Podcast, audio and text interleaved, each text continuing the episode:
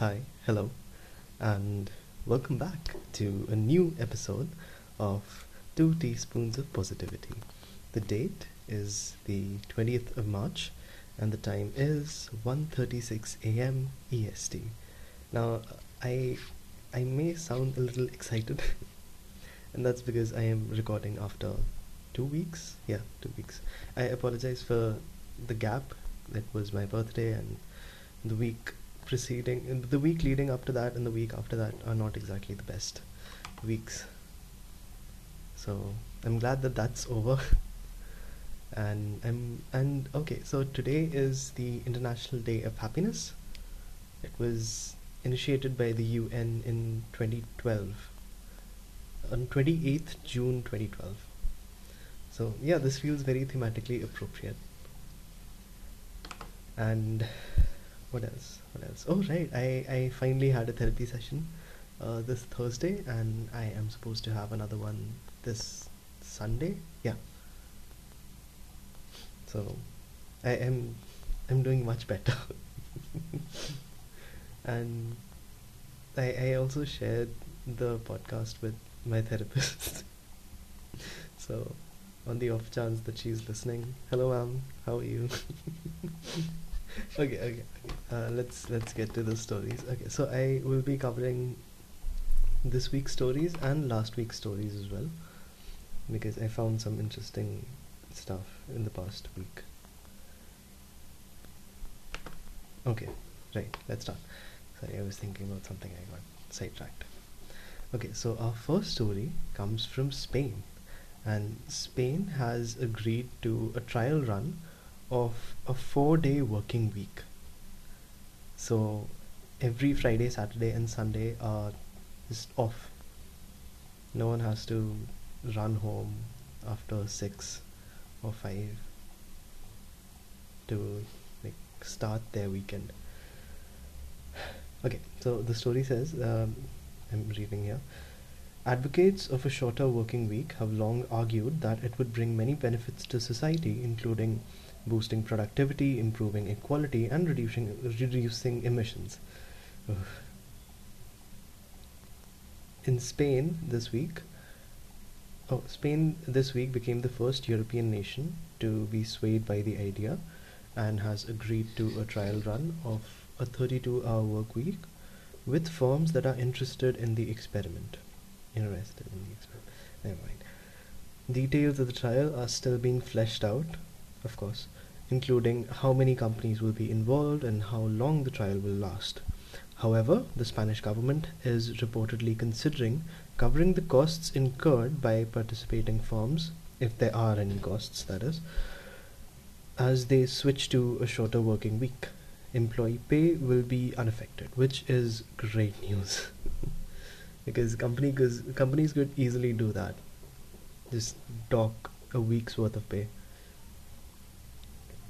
because of this okay so we have a statement here from Inigo Errejón of the left-wing Ma Mas Pai party no, so this person proposed the idea. They said that with the four day with the four day work week, we are launching into the real debate of our times. It's an idea whose time has come. Hmm. I like it. it seems interesting and I think even if uh, okay, so on the if you don't look if you don't um, consider the details of this idea it would be easier to dismiss it by saying that oh so you're only working for four days you're missing a whole day of productivity right? But i think it would balance it would create more balance between the days off and the days that we are working. Because right now we are working for 40 hours and then we get 48 hours of rest. Right?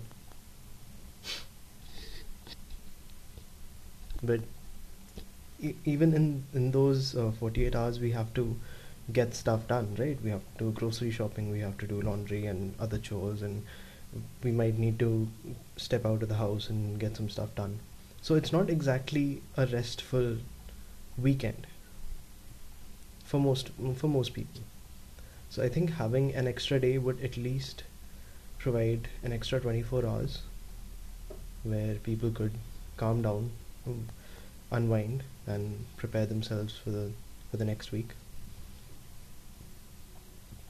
And there's also a, a lot of middle ground that can be reached here.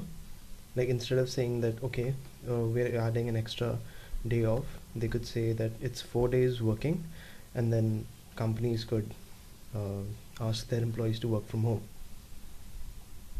for one day. So that way, productivity won't be hampered as much, at least uh, as much as it might have if the entire day was off. And the person still gets to stay at home and start their weekend in a more gradual manner, I think. I am not really aware of the details of this. But yeah, it's an interesting concept, and I think we will need that going forward, Con- taking, especially considering how extreme the temperatures have become. I think uh, a lot of nations will be switching to either completely working at night, like Arizona does, or somewhere in the middle of this whole debate. This is a really good story. I, I kind of want to move to Spain because of this. I would like to move to Spain. I, mean, I just need. I, I would like a certificate before I do that shows that I know Spanish as well as as much as a native speaker.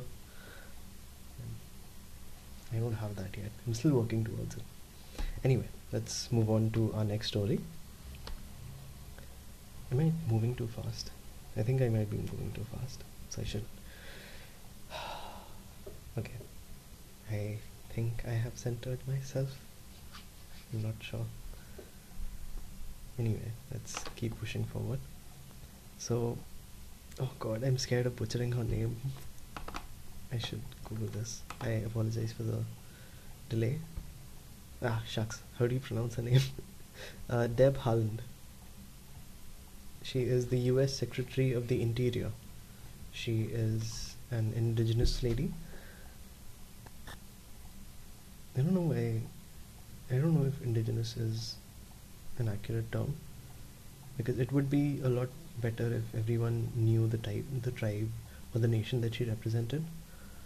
But that's sadly what we have. Anyway, uh, it says here that history was made in Washington this week, with Deb Haaland becoming being confirmed as the country's first ever Indigenous cabinet sec- cabinet secretary.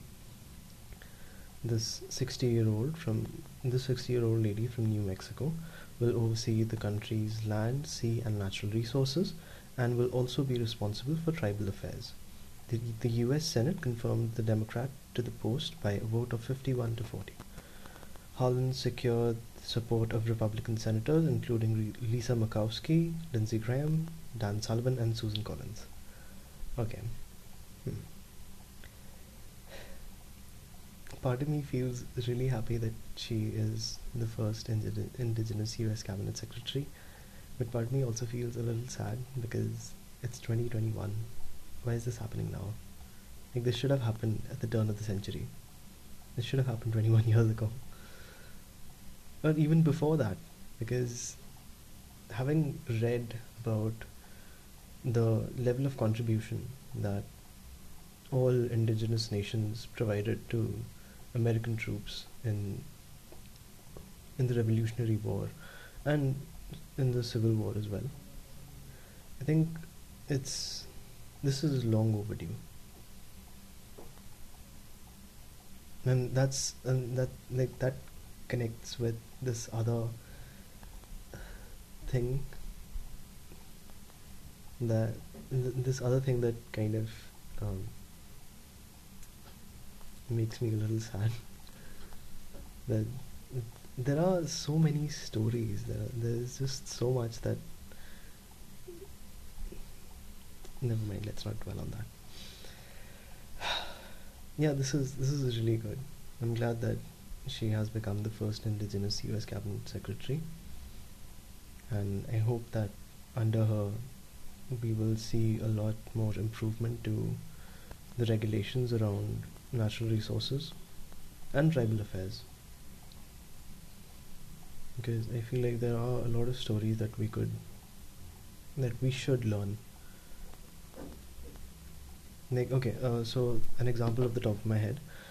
So when uh, people settled settled into California right? So the tribal there were tribal nations there and they were for lack of a better word relocated. And is trying to be as polite as possible here. But yeah they were relocated with heavy air quotes. And the state of California also banned controlled burns. So a controlled burn is when you have a forest and you light and you set a few trees on fire and you put those fires out as um, as cleanly as possible. So the, uh, so what happened the trees that you are lighting on fire are essentially kindling. And burning those trees when in in a season in in a part of the year when forest fires are not that prevalent uh, helps avoid future forest fires which could be much larger. I don't know if I explained that properly. I'll go again. Okay so the the tri- the tribal nations that were living in California before the state the area was colonized what they did was they used to light certain parts of the forest on fire. So what they uh, they didn't like set fires willy nilly they carefully understood and they carefully examined and understood the process and they only chose trees which were uh, very dry and susceptible to forest fires and, sus- and susceptible to uh, extreme heat uh, stuff like that. And the reason they did that was because um, if those trees were allowed to stay there and and the possibility of them catching fire and then contributing to a really large forest fire that like the ones we see nowadays it would have been prevalent back then. So to avoid that they did controlled burns. Oh, I apologize for that. Right. So they did controlled burns and kept the forest safe but when the the local government uh, relocated them heavy quotes they also banned this practice because the growing state needed all the resources that it could get right? And dry and firewood was like a valuable resource back then. So but as we transitioned from firewood to like centralized heating and ventilation and everything. We didn't uh, remove the ban. So now we have a century's worth of kindling and that's what's contributing to the forest fires. So I'm hoping that uh, Secretary Haaland will be able to provide solutions to fix that problem not just in the state of California but in other states as well so yeah. Was going to do a yay good job. Oh god. Okay let's move on to our next story. An Amazonian psychedelic was mooted as a cure for depression. A psychedelic okay so i'll just uh, sh share the entire story. A psychedelic used in shamanic rituals is to be tried as a treatment for depression participants in the uk based trial will be given dmt the active ingredient in ayahuasca i am sure i butchered that and i sincerely apologize for doing so i'll try not i'll try to avoid saying that okay so this uh, this ingredient in this particular substance. The substance is a traditional Amazonian plant medicine that is used to bring spiritual enlightenment. Participants will also receive regular therapy because that would be not doing not doing so would be irresponsible. You can't just give people drugs and be like, yeah, you're cured of depression. No, you need to talk to them as well. anyway, uh, Small Pharma, the company that is running a trial, believes that DMT, also known as the spirit molecule, could offer a cure for millions of people who don't respond to existing treatments for depression. Hmm. That's interesting. So, apparently, there is a growing body of evidence that suggests that psychedelic drugs, when accompanied by um, therapy sessions, are safe and effective at treating mental health conditions, including addiction, anxiety, and PTSD. Hmm. I mean, it's yeah, there there is strong evidence to suggest that, but I don't know if it's enough for this product to become ubiquitous. And there's also the fact that we will need to replicate uh, we will need to replicate the growth of this particular product in a controlled environment which so that we don't have to ruin the Amazon rainforest to get this thing but yeah it's a it's a really good step I think. Yeah I, I remember reading somewhere that coffee helped. So okay I should give some provide some what do you call it? Exposition exposition right.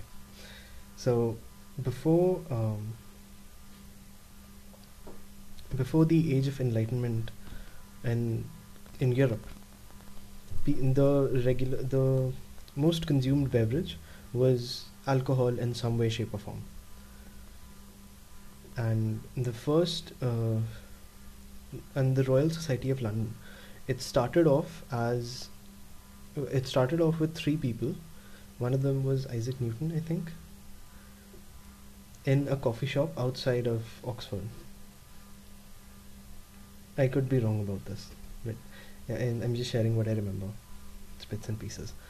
So yeah, the argument that that um, paper was trying to make was that cof- coffee is a stimulant, and and when an entire society switches from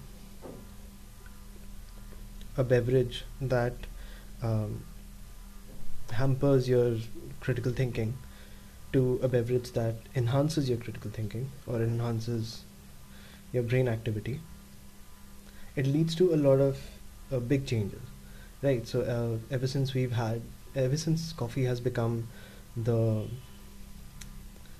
ever since coffee has become a mainstream beverage technology and society has been growing and evolving at an exponential rate.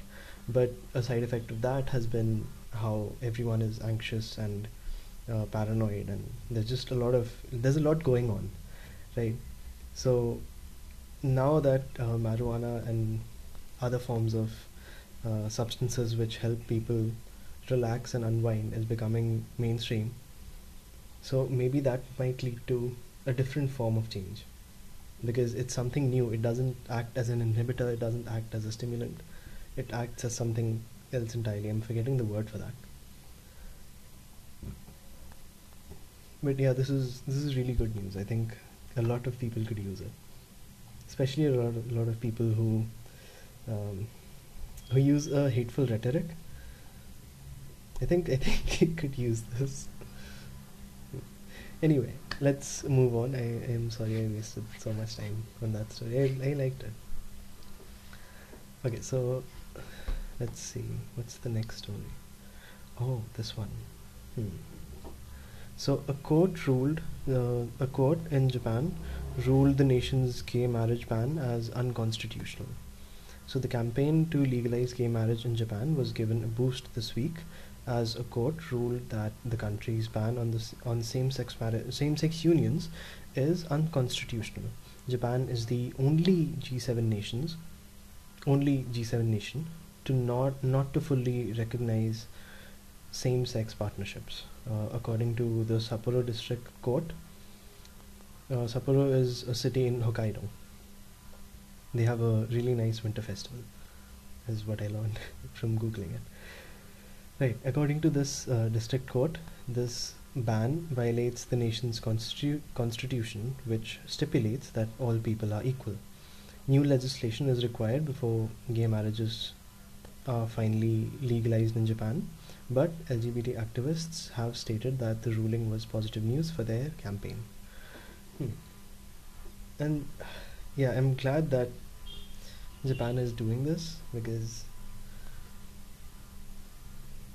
it, it it's it's weird. It's a very weird conversation uh, with respect to when you look at it from a historical perspective because Joes didn't really um, care much about by, by when I say that they didn't really care much I mean they didn't um, advocate for and they didn't condemn uh, same-sex unions because it was a very normal thing to do. There are tons and tons of tri- uh, tribal cultures and mm, historical texts that provide us evidence that same-sex unions both uh, male and female were very uh, very common. Not exactly very common but yeah they weren't frowned upon and people didn't uh, lose their minds when whenever they saw that in public. And there were some cultures which um, which considered it a status symbol of sorts. Like it's something that only rich people or people of um, a higher stature indulge in. I don't know how that works, but I could be wrong about that. But yeah, the general consensus was yeah, it's okay. We don't really care. We have other things to worry about. So you do you. And this was uh, this was also evident in ancient Greece as well, where being bi was just normal. Like being being straight was the weird thing. It's it's it, it's fascinating. Like I would like to see I'd like to see a conversation between a straight man from Mobile, Alabama in 2021 have a conversation with someone who's from ancient Greece. like you're straight? What is wrong with you?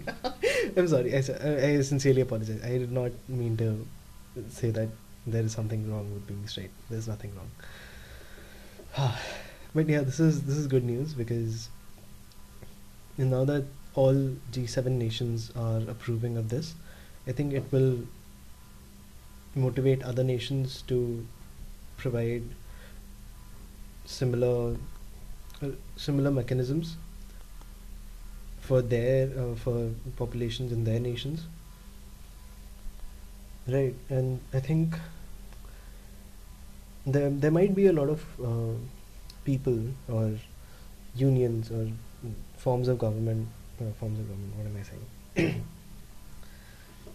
The TLDR, long story short, I think uh, having seven nations, um, or at least six nations, I don't know if the US, no, the US doesn't, but yeah, I don't know, man, the US is a weird place.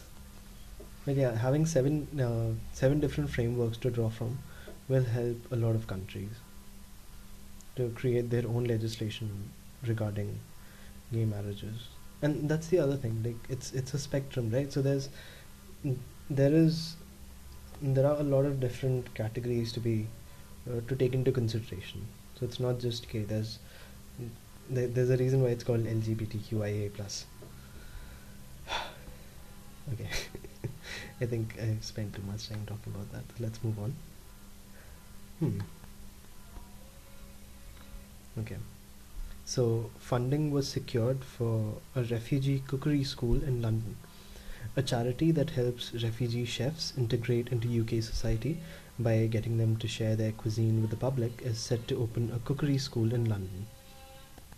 It follows a crowdfunding campaign which this week surpassed its 126,000 pounds target pound target.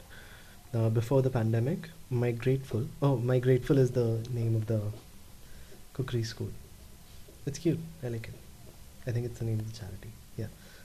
No, it's it's the cookery school. Okay, it's the cookery school. Yeah.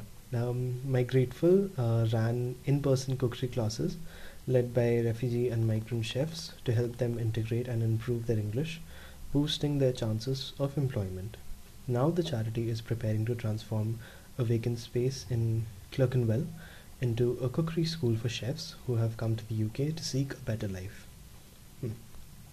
That that last line is kind of telling, I think. But let's finish the story first. Okay, so the crowdfunding campaign was nudged over the line thanks to a forty-five thousand pound pledge from City Hall, Jules Pipe, the Deputy Mayor for Planning, Regeneration and Skills, issued a statement. Um, he said, Our communities have some fantastic ideas on how to emerge from the pandemic and bring our city together. We are proud to support this project and we look forward to seeing the positive impact it will have on the local community. That's really nice. I like that. That's I think that's the best uh, tool for diplomacy. Food. God. I just had a weird scenario in my head. Like, can you imagine this? The, the world's leaders sitting in a room and tensions are running high, and then someone opens a box, someone opens a bento box, and everyone's like, "Dude, you have to share." Yeah, that's that's that's what solves a lot of uh, problems for the world, just food and sharing. Right. Okay. Uh, right. Let's come back to the story. This is a really good initiative because again, that's like not only is this is this a really great tool for diplomacy, it also helps. Um, it also helps chefs uh, diversify their resume. And right, uh, this thing I said this was a telling line. Right, school for chefs who have come to the UK to seek a better life. The UK, I think, recently issued a plan to provide citizenships to all of the people in Hong Kong. And Hong Kong isn't exactly what what was the word? How do I describe? Okay, so it's everyone lives in Hong Kong. By that I mean Hong Kong has a place. Hong Kong citizens are originally from different places. Right? No, there are very few nationals. I think. I'm not saying that there aren't any nationals in Hong Kong, but yeah, it's it's that kind of a place. It's a it's an international platform of sorts. So I think uh, this is going to benefit the UK as well, and I think this is just one of the many ways in which people can solve migrant crises in their respective nations. I remember reading that mm, refugees and migrants were coming in from the Middle East to European nations, and a lot of government leaders in those European nations said asked the migrant population to just stay where they are and to not enter the borders. And that's just not only is that cruel, I, think it's also very. Um, I, I want to be polite here. uh, they're not. There are better solutions to that. One is like cookery schools, and other things could be. Um, I think public um, public workers, or just there are so many ways you could integrate a migrant population into into the society of your nation and help them help yourself and the the migrants as well. But it just takes too much brain i guess and people don't want to do that. I don't know. But yeah i hope that this serves as motivation or some level of inspiration. Even if people are just ripping this off and putting it somewhere else or trying to come up or trying to implement it somewhere else i'll be fine with that as long as the migrants are taken care of. Anyway let's move on to our next oh okay we're done with the stories oh nice. Uh, i mean there is one story it's about the oscars and how it unveiled its most diverse nominee list ever. And i don't know if i want to because okay so well i'm glad that these people are getting the recognition that they deserve and the recognition that has been long overdue. It also feels like the academy is like putting again it's it's dipping its toe in this uh, in these waters and then asking for a gold medal for a 100 meters of freestyle. Like that's not how it works but then the disparity between how strong the academy is and how strong society is and the leverage that the academy has over society it kind of tilts things in their favors in their favor. So they do receive the recognition. No, so they do receive a lot of applause. But I think they should be met with applause and a little bit of a, you know, why is this happening now? Like this is so late. There, there are so many amazing movies directed by, or directed by people of color or people from different ethnic or cultural backgrounds, or just people who aren't straight white men that haven't received an Oscar but do do deserve that. But never mind. Let's just focus on the fact that they finally did something. So, uh, okay, yeah. Uh, so for the first time, two female directors, Chloe Zhao and Emerald Fennell, are in the running for Best Director. Only five women have been nominated for Best Director.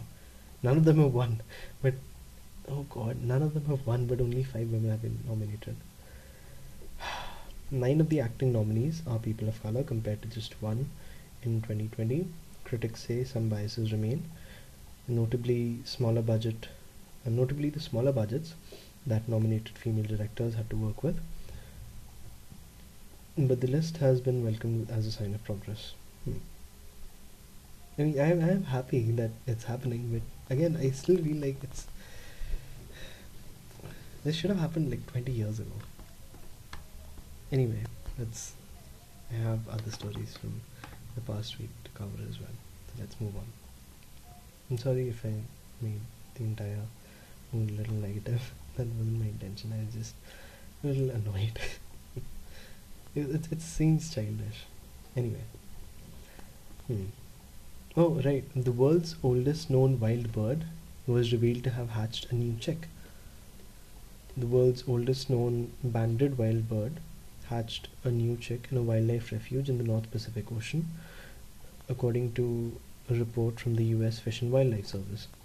Wisdom is the name of this albatross, was first identified identified by researchers in 1956 and it is it has it is believed to have hatched 36 chicks in her lifetime. She's 70 years old. Wow.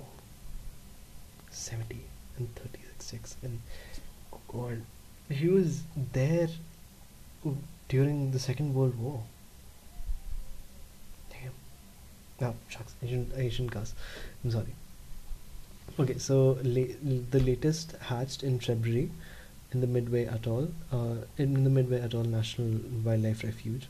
Soon after laying the egg in November Wisdom returned to sea to forage and her mate Akeakamai took over incubation duties.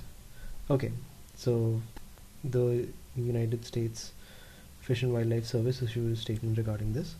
They said that albatross parents share incubation duties, uh, and once the chick hatches, they share feeding duties. Hmm. That's interesting. And I'm glad that this bird is still alive. We need, oh, we need a lot more biodiversity. It's not just because we need to be able to show this to our kids and not just show them videos and pictures it's also that they a lot of the animals they are a part of a system that helps um, keep need, keep the natural balance of things so losing them is like losing key components of a well-oiled clock yeah you can oil it but yeah, you're still missing components. Not, it's not going to work properly. Right. There was also the announcement from the UK that they have a right to repair legislation. I I think it's again it's pretty normal. I think I mean, it's not in the US. So I wish it was. I think, uh, but I, then again, like, would companies agree to it? Okay, so let's cover this. Uh, following on from last week's news about the U, e, about the EU law to make electronic goods easier to repair, the UK government has now announced its own legislation. The new rules aim to tackle the so-called premature obsolescence of electrical goods such as fridges, washing refrigerators, washing machines, and TVs. This refers to the short lifespans which are built into appliances by manufacturers, forcing customers to buy new ones sooner. The rules include a legal requirement for manufacturers to make spare parts available, and the aim is to extend the lifespan of products by up to 10 years and cut carbon emissions from the manufacture from the manufacture of new goods as well as cutting waste and saving people money companies are not going to like that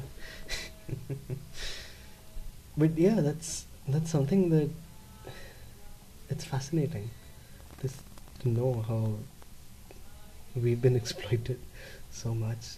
And I'm glad that this is happening. I, I hope that this this piece of legislation spreads around the world in different forms. But I hope that all of the all of the variations that this sprouts in other countries comes down on uh, enforcing this with the same level of intensity. Because if that if that won't happen then I don't know if uh, if it's going to be effective in any any country. Because if I'm a company and the UK says that I need to provide spare parts and um, increase the shelf life of my products by 10 years and then this other country is like nah you can do that by you can you don't have to provide spare parts but just increase the shelf life by two years I could just shift my manufacturing and everything else to that country right so I hope that this happens in every country and this legislation passes in every country in some way shape or form and I hope that all of them have the same intensity when it comes to uh, enforcing an extended shelf life. Okay, what's next?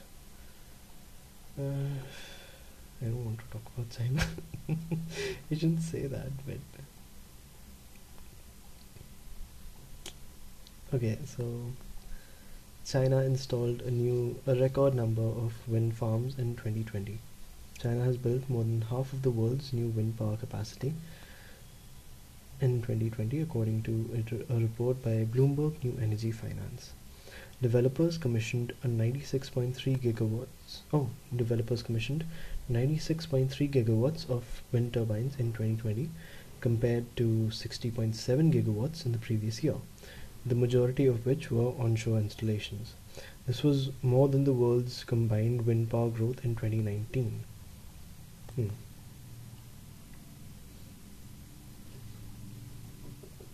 And people are praising the unprecedented growth observed in 2020 and giving the credit to the Chinese wind market.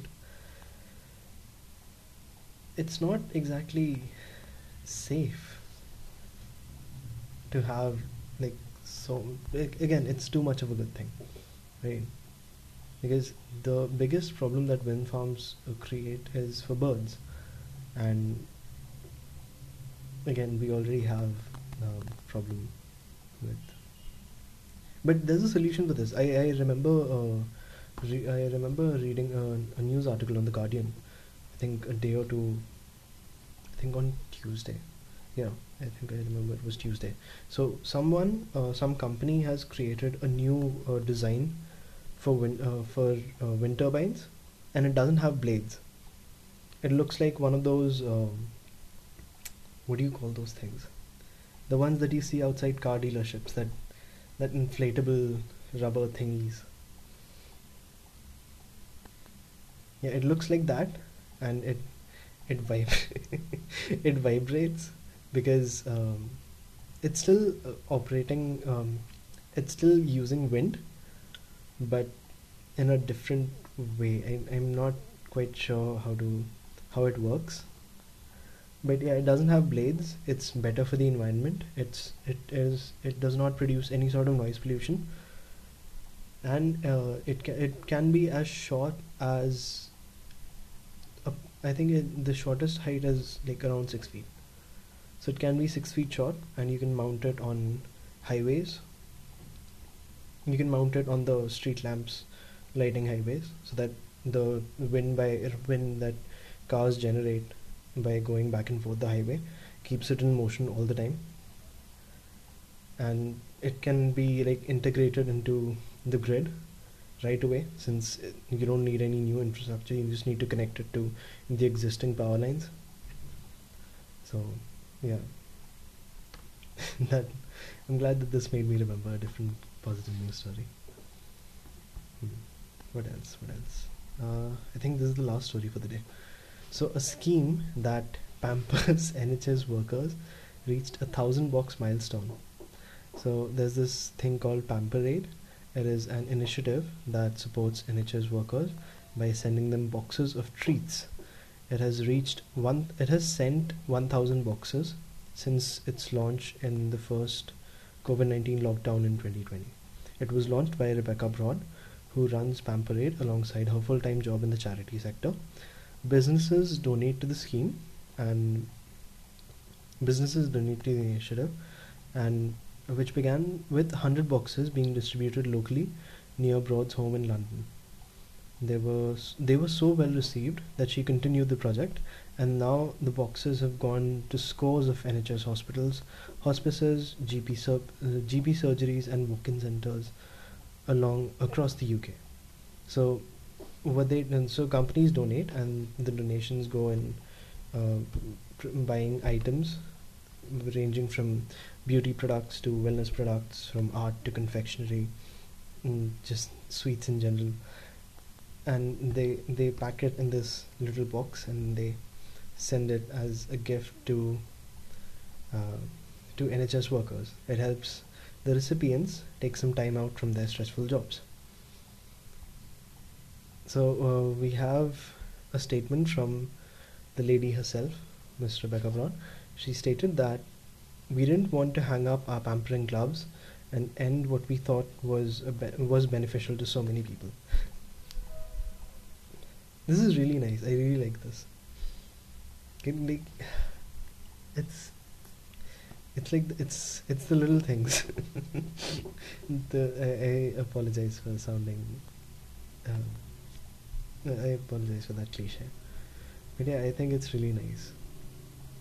Because there's I, I remember reading about the the psychological benefits, the long-term psychological benefits to receiving gifts and feeling feeling like um, that if uh, and being rewarded in a sense for your efforts and an argument can be made that yeah these people have their salaries and that salary is in itself a reward for their services.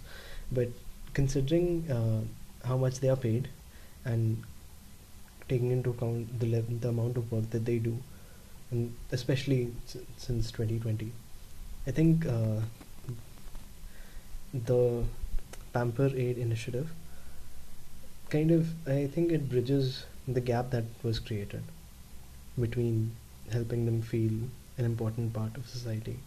And and, and keeping them from feeling like they are stuck in a thankless job. Because they're not. It's and it's they've done a lot for people, healthcare workers all over the world,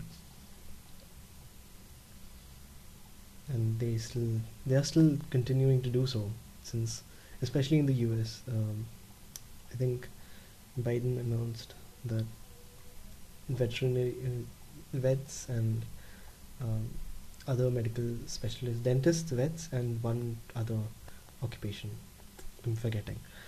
But yeah, uh, Biden announced that a lot of a lot more people can administer vaccines. So healthcare workers are still working, like working really long hours and ensuring that society sees an end to this pandemic. So this is this is a really good initiative, and I hope that more initiatives are launched in this vein just to help the people who are working feel um, feel like they they are part of something important and that the work that they're doing is changing uh, uh, saving a lot of lives uh, improving people's in, yeah and just improving the world. And anyway I, I've been rambling. I apologize for that. Okay, I think we are done for the stories for today. I'm done with the stories for today, and I'll try to record a little more frequently because I feel like a week's worth, a week's break is going to, it, it causes a lot of problems because it causes a lot of problems when I'm recording. Because when I sit down, I, I, I get nervous. I start stuttering. I start. I, I keep blocking the mic with my hand, which makes the audio weird. So yeah, I get I I I rec- oh god. okay, so I record and then I get comfortable with the mic and speaking for long hours without drinking water or anything, and then I stop for an entire week, and in that week I forget how to do all this, and then I start again. so it's it's a it's Sisyphus's punishment. Uh, yeah, it's it's the Sisyphus deal. So I'll try to break that. Anyway, I've been going on for 45 minutes and I'm really thirsty. So that has been our segment, Two Teaspoons of Positivity. Shucks. I would like to thank the one person listening to the to this and I really hope you enjoyed it. Uh, happy International Day of Happiness.